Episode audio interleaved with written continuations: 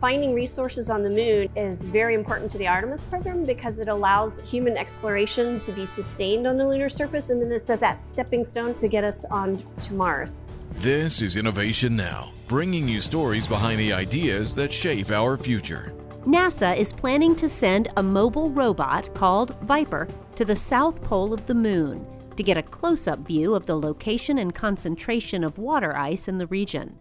Jackie Quinn, an environmental engineer at NASA's Kennedy Space Center, is working on one of the instruments that will help the rover do its job. Now, I get to do a lot of work with water here on Earth, but I've recently stepped over into looking for water on the Moon.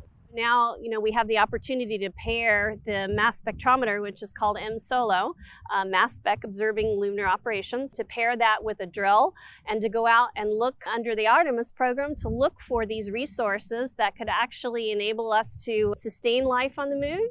M-Solo will look for resources such as water that might be used to grow food, drink, or could be split into oxygen for breathing and the fuel that would propel us from the Moon to Mars. For Innovation Now, I'm Jennifer Pulley.